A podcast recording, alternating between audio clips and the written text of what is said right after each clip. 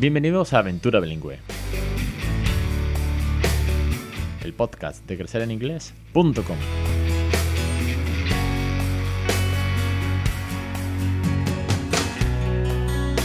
Capítulo 243, el 11 de febrero de 2021. Muy buenas, mi nombre es Alex Perdel y esto es Aventura Bilingüe. Ya sabéis que este es el podcast sobre bilingüismo real. Os animo una vez más, os invito, os motivo que les regaléis una segunda lengua. Que aquí tenéis un montón de consejos, tenéis un montón de tips, aquí hay un montón de experiencias de familia, de docentes, de científicos que pasan y que os dicen que desde el primer día es el mejor momento para empezar a criar bilingüe y que no lo dejéis para el final, que luego vienen las pisas, vienen el coste, ¿eh? luego nos cuestan las academias un ojo de la cara y luego no sirve para nada.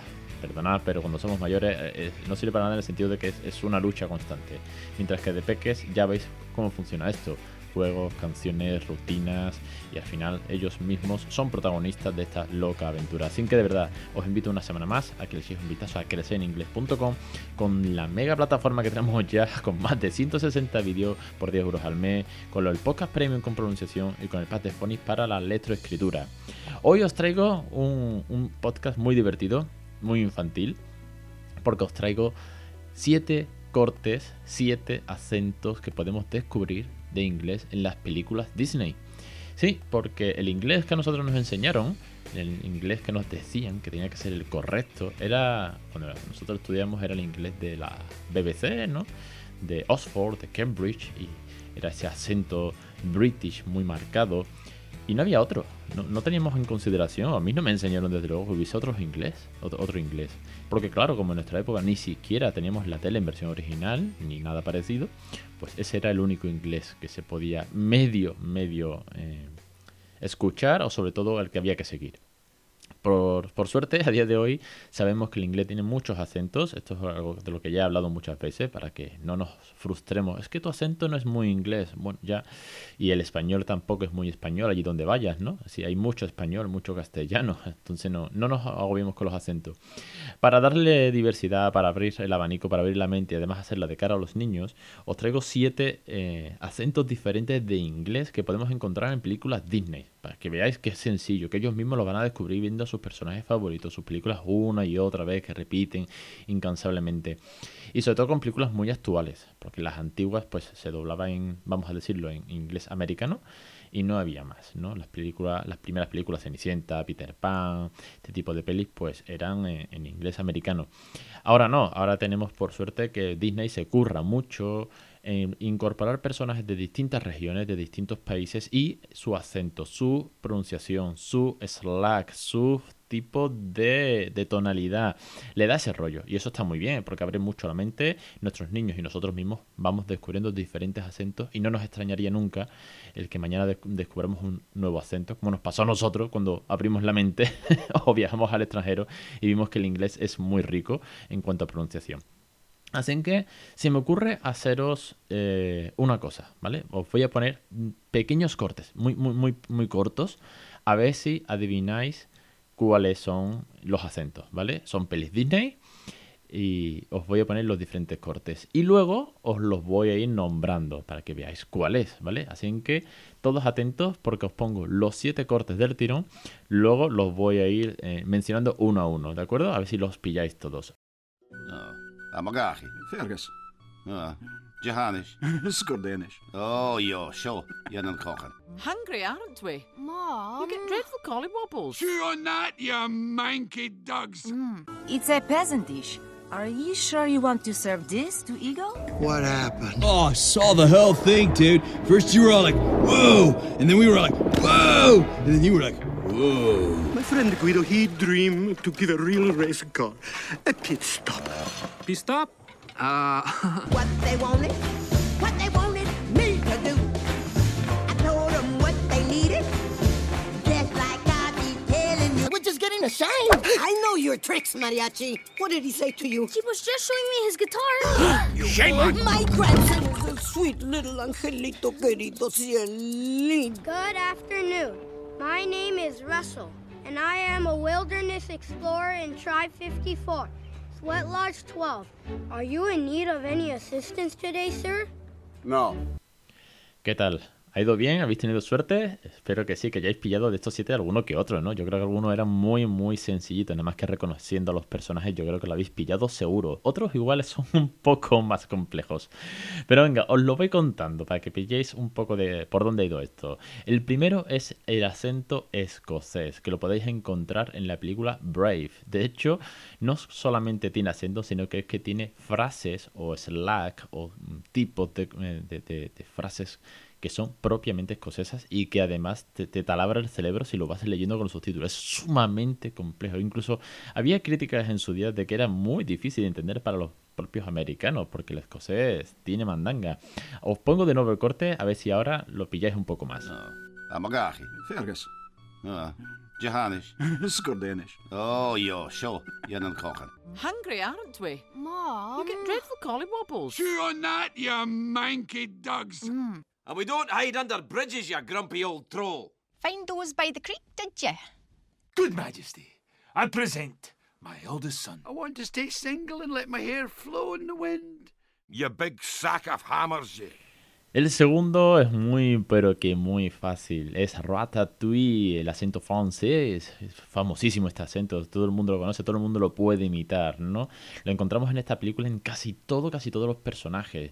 Los chefs de la cocina, incluso también las ratas, Gusto, el fantasma del chef eh, ya fallecido. Todos los personajes tienen ese acentazo, no tiene esa atmósfera en París que le da un toque genial. Otra película francesa, por ejemplo, son Los Aristogatos, pero no se nota tanto. Es muy antigua y como os decía al principio, no se curraban tanto, tanto la pronunciación. En Ratatouille tenemos ese acento fabuloso en inglés. Ratatouille. It's a peasant dish. Are you sure you want to serve this to Eagle? Who cooks the ratatouille? I demand to know! Así que vamos con el siguiente que os decía, que es... What happened? Oh, I saw the whole thing, dude. First you were all like, whoa, and then we were like, whoa, and then you were like, whoa. What are you talking about? You, Minnie Man, taking on the jellies. You got serious thrill issues, dude. Oh, awesome. ¿Lo habéis pillado? Este es el acento australiano y lo encontramos en las tortugas, en las tortugas de Finding Nemo, ah, Finding Dory. Es un acento también muy peculiar, es un acento que por... la, pe- la pena es que en la peli aparece poco, porque las tortugas no aparecen, no tienen mucho metraje, pero son dobladores australianos, ¿vale? Es también es una peli donde hay un, gran eh, abanico de acentos, la verdad que, eh, o por lo menos de pronunciación. Pero como van a Sydney, ¿os acordáis de la calle de Sydney? Que por cierto es inventada, no existe, ¿eh? La dirección, no sé si sabíais ese dato. Eh, las tortugas tienen ese acento, además surfero, ese rollo australiano muy, muy divertido que la, de- la verdad que es que lo hace muy especial. Ya sabéis que en Australia tenéis, tienen un acento muy particular, incluso expresiones propias. Ya no lo contaba por aquí Tati cuando vino el año pasado, que es la mami de Aventura Koala que está allí en Australia, nos decía que bueno, que, que el acento es cuanto menos, menos chulo, divertido, pero tiene, tiene su aquel. Vamos con el siguiente, a ver si lo habéis pillado, que también es muy, muy, muy sencillo. My friend Guido, he dreamed to give a real race car a pit stop. Pit stop? Uh, the race is only one lap, guys. Uno lapo. Don't need any help. I work solo mio. Fine, race your way. Por supuesto, aquí tenemos dos, de hecho, tenemos el acento de Lightning McQueen, que es el americano básico, por así decirlo, y luego tenemos el italiano. Bueno, ¿cómo no entender ese acento italiano? De hecho, seguramente tú también habrás levantado la mano, ¿no? Como todos cuando hablamos italiano levantamos la mano. Es muy chulo, la verdad que le da, eh, lo pone muy, muy, muy claro, ¿no? Como estos dos personajes eh, le dan ese toque italiano. Muy, muy, muy fácil de reconocer, sin duda. Luego en Cars 3 también hay algún que otro acento eh, latino, ¿de acuerdo? El, coche de la tercera peli, la chica, eh, tiene un acento latino. Y bueno, luego, por ejemplo, también tiene que Mate, pues tiene el famoso eh, coche grúa, tiene un acento como muy cerrado de americano, ¿no? Como un acento muy cerrado, muy, digamos, como de pueblo. Pero bueno, aquí la idea era sobre todo traeros el italiano, que es el que más fácil se distingue. Vamos con uno más. Escucharlo y a ver si sabéis cuál es.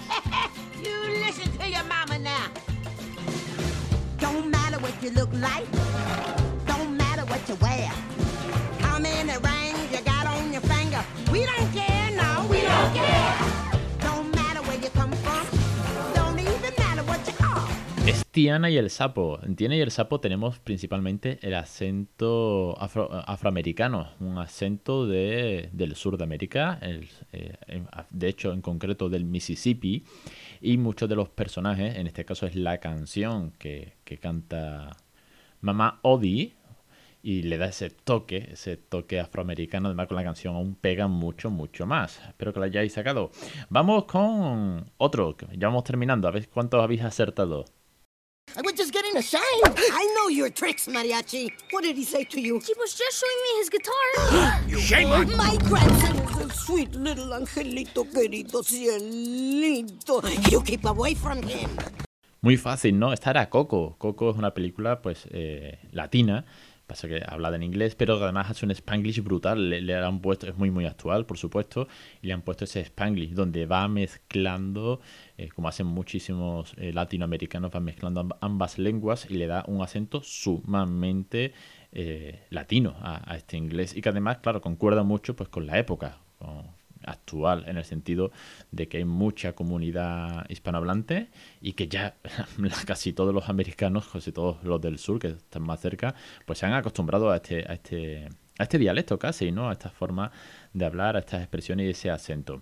Y vamos con el último, a ver si sabéis cuál es el acento, cuál de los personajes cambia el acento. Good afternoon. My name is Russell, and I am a wilderness explorer in Tribe 54, Sweat Lodge 12. Are you in need of any assistance today, sir? No, I could help you cross the street. no, I could help you cross your yard. no, I could help you cross your porch. no. Well, I gotta help you cross something. Uh, no, I'm doing fine. Tenemos dos acentos en este corte. Tenemos el acento americano de Carl, que es el señor mayor gruñón de la película Up, y el chico, el Boy Scout, es eh, Russell, que es canadiense, es un acento canadiense. No está demasiado marcado, es, sencillote, pero es un personaje canadiense y como tal su doblador también tiene ese acento. Espero que lo hayáis adivinado también. Este era igual un poco más difícil porque no se distingue tanto el canadiense como el latino de Coco, el italiano de Luigi y el francés, por ejemplo, de Gusteau y Ratatouille. En fin, espero que, que os haya gustado el programa de hoy, que así también pongáis en valor los diferentes acentos, que le pongáis las películas como siempre en versión original a vuestros peques, también para vosotros. Yo lo que recomiendo además que pongáis los subtítulos en inglés para nosotros, los mayores, que los vayamos leyendo, nada de español, nada, nada, nada.